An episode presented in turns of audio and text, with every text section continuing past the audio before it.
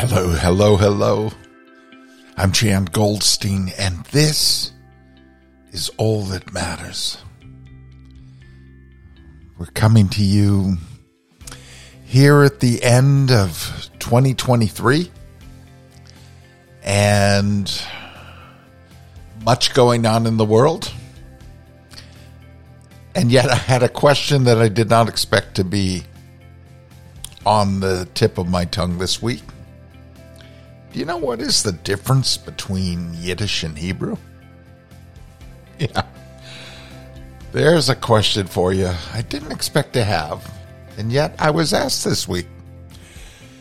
And for those who do not know, Hebrew is a Semitic language, uh, whereas Yiddish is more a German dialect and it integrates many languages. It is written in Hebrew, um, but it also incorporates German and Aramaic and other Slavic and Romance languages. It does use Hebrew words, Yiddish, and it's written in the Hebrew alphabet, as I say, but it's often, I was told by my dad, Olav Shalom, who, who spoke it and grew up speaking it with his mom and his dad, um, who had come from the old country um, if you knew German, you could understand Yiddish, and vice versa. Uh, a little more closely related to the German, uh, and a language that was spoken in um, Eastern European countries, and um, both Hebrew and Yiddish, of course, relate to the Jewish people. Uh, and while Hebrew brings up images of Israel and the Middle Eastern culture, Yiddish uh, brings up notions uh, more closely related to European and Eastern European uh, Jewish communities. And the reason for this is simple: is because Hebrew is a, a Middle Eastern language.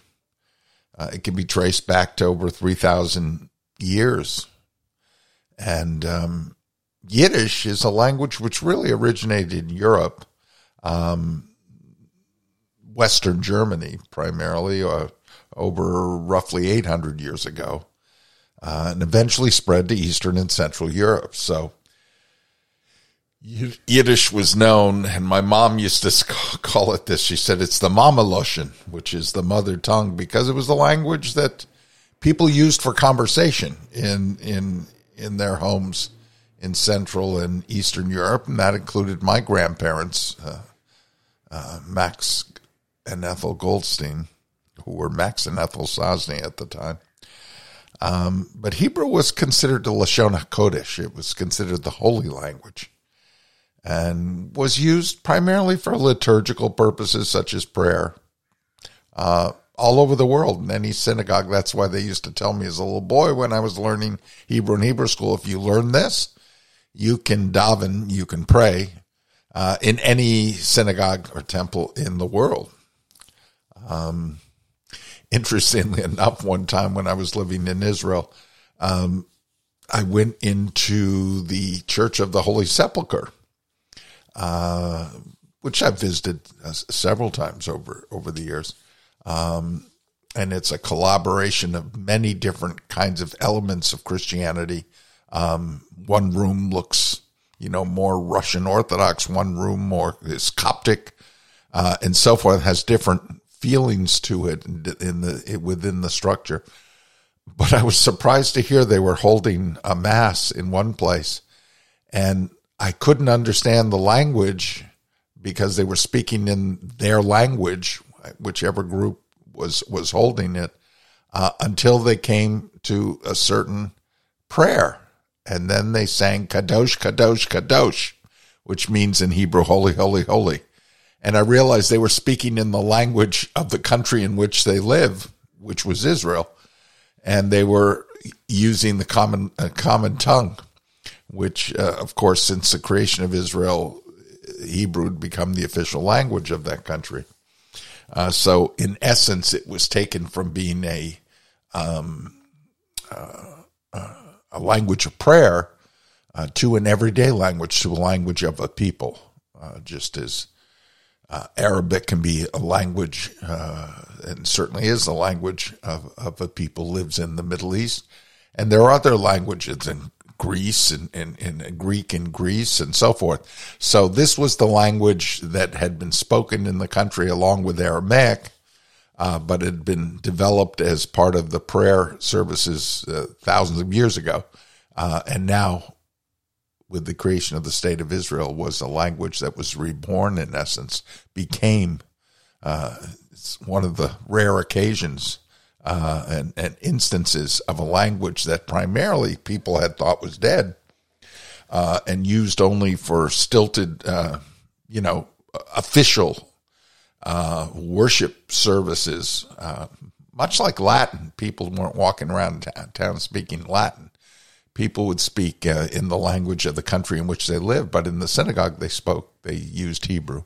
And suddenly it was being spoken in the streets in, in Israel. Now, today, you know, Hebrew spoken by maybe 10 million people worldwide, Israel's first language. But prior to the Holocaust, there were roughly 12 million or so Yiddish speakers uh, out of 17 million Jews in the world. Um, and after the Holocaust, there was, you know, a huge decline in the language. It, contrary to popular belief, Yiddish is not a dead language today. It's, um, and not only a language just for academics. There are roughly 3 million Yiddish speakers in the world today. And um, interestingly enough, some of them speak it is their first language in certain, for example, Hasidic sects and so forth.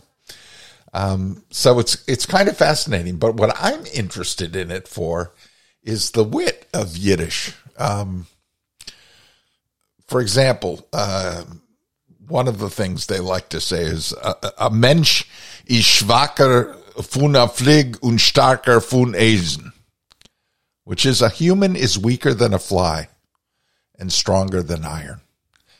And just listening to that logic, a human is weaker than a fly. Well, we certainly know that. We can see the weakness in humanity and we can see the weakness in each of us. Uh, at certain moments of our lives, we can be more fragile than a fly. And yet, Yiddish saw and reflected the inner um, chozek, the inner strength of a human being by it is possible for us to be stronger than iron. And we have seen that in facing challenges and facing um, immense um, obstacles and overcoming them. And that goes for any human being. It is something reflected in the Yiddish language, yes, that came out of the Jewish people, but it is a wisdom of humanity that we can be weaker than a fly and stronger than iron. And how might you reflect on yourself? When is it that you're weaker than a fly? What are those moments? And when are you stronger than iron? What are those moments? Because once in a while, it's important to reflect on those moments, perhaps especially when you're facing um, a tremendously adverse time as we are in the world today. We are fragile and we are incredibly powerful. We have an inner strength and resilience, and we need it. Another saying that they have in Yiddish in a beautiful apple, you sometimes find a worm, which I think is kind of funny. Yes, something can look absolutely beautiful on the outside, but we don't know the inside until we bite into it, right? In terms of an apple, something to eat. But it's also in terms of people we know. They can be incredibly, come across incredibly wonderfully. And then you get to know them and you, you say, well, I guess I didn't really know that person. Because as we also know from another saying that is not Yiddish, you can't judge a book by its cover. This was the Yiddish way of saying it. A beautiful apple, you sometimes find a worm. which means in anything we do in life, we have to give it time. We have to get to know it. We have to engage personally in many ways to really truly know something and certainly someone. Persons we haven't given the benefit of the doubt may prove completely the opposite. We may think they're kind of rough and whatever on the outside, and they prove to be kind and gentle. Often that's the presentation made of an Israeli historically while I was growing up that they called them a sabra if they were born in Israel because the sabra is prickly on the outside. It's a fruit you can eat, but it's prickly on the outside and sweet on the inside. And often they would describe, you know, that's what a native Israeli was like as I grew up. They also, you know, take a very close look at um, some of some of the ways in which we, I think, look at troubles we face. And, and I, I bring it up again because we are facing troubles. And I remember growing up and my mom talking about the troubles of Ireland and the battles being fought between Protestant and Catholic. And surely there have been all kinds of troubles uh, in the Middle East over the years and over many years, periods of peace and periods of trouble again, and it's it and certainly for all of us who care, terribly troubling, and seeking a way what will be the resolution, and we have to believe ultimately there there will be a resolution. Ultimately, as I've said in earlier podcasts, I want to believe in that moment when I sat in the old city of Jerusalem with my Palestinian baker, uh, and I was his friend and he was my friend, and we would sit and bake bread together and eat together and break bread together, bake and break bread together, and um, dream of a day when our children could do so. So we do. Uh, Yiddish has a saying, Zur Szenen vor dem Menschen, wie. Troubles are to man what rust is to iron. Yes, troubles can cause us to rust. And yet, rust can be cleaned from iron. Another way of saying it is the world is full of suffering, but everyone feels only his own. It's another take on it. I only can feel the pain coming at me. I can't feel your pain. But you can. You can make the effort to feel another's pain. They say we must put ourselves in someone else's shoes, but I think we can make an effort to relate, and that it, it is in that effort when we get to a point with another human being where we begin to understand one another, when we can relate to each other's pain. You know, Golda Meir famously said, uh, Anwar Sadat will make peace with our country when he learns to love his children more than he hates ours. It was a remarkable statement. She said, if you, you truly love your children, you don't keep sending them to war. You find a way to accommodate, which he eventually did. And of course, I've shared, I think, once or twice the famous story of how I met Mrs. Sadat in Los Angeles one evening and how she and I stood, just the two of us. And she looked me in the eye and said, Shall I tell you how it happened? Meaning how my husband decided to go to Israel. And it was a remarkable moment. If you haven't heard that podcast, uh, I would recommend it. And I don't always recommend my own things because it's, you know, a bit much to say that to another human being, but I can recommend that. And I do recommend this podcast, and I do hope you will recommend it to your friends because we try to talk about tachlis here. We try to talk about real things, things that are in our heart, things that are in the inner chamber of our hearts, things that matter. Because I think um, eventually we want to get to a place. You know, I truly believe life is good. Um, and life can be this good only when we tackle and uh, interact with what matters. And part of this podcast is about pointing out the things that matter as opposed to the things that don't. And there is a lot that we get worked up on that does not matter. Or as my dear late friend Richard Carlson used to say, don't sweat the small stuff.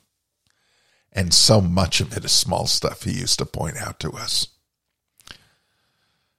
And so I'd ask you to think and to consider, you know, some of the wisdom in the in the Yiddish sayings. For example, jeder Mensch hat sich sein. Everyone has his own burden.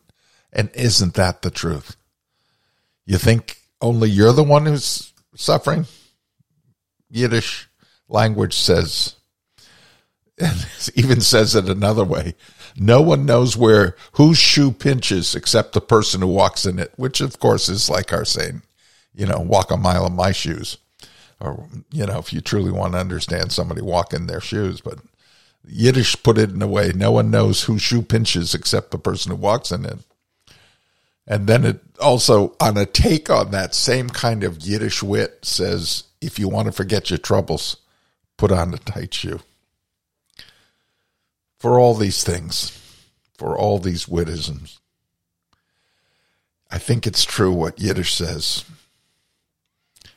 Der Mensch hat Augen, sieht nicht seine eigen Fehlen. A person has big eyes but can't see his own faults. It is up to us to see our own faults. And it is also within us to see our own strengths and our own resilience and knowing the difference. I hope for you a discovery like that this week. Both a recognition of faults and weakness, but equally to balance it out. Take a look at your resilience. Take a look at your strength. We need it, each of us, right now. Until next week, I'm Jan Goldstein, and this is all that matters.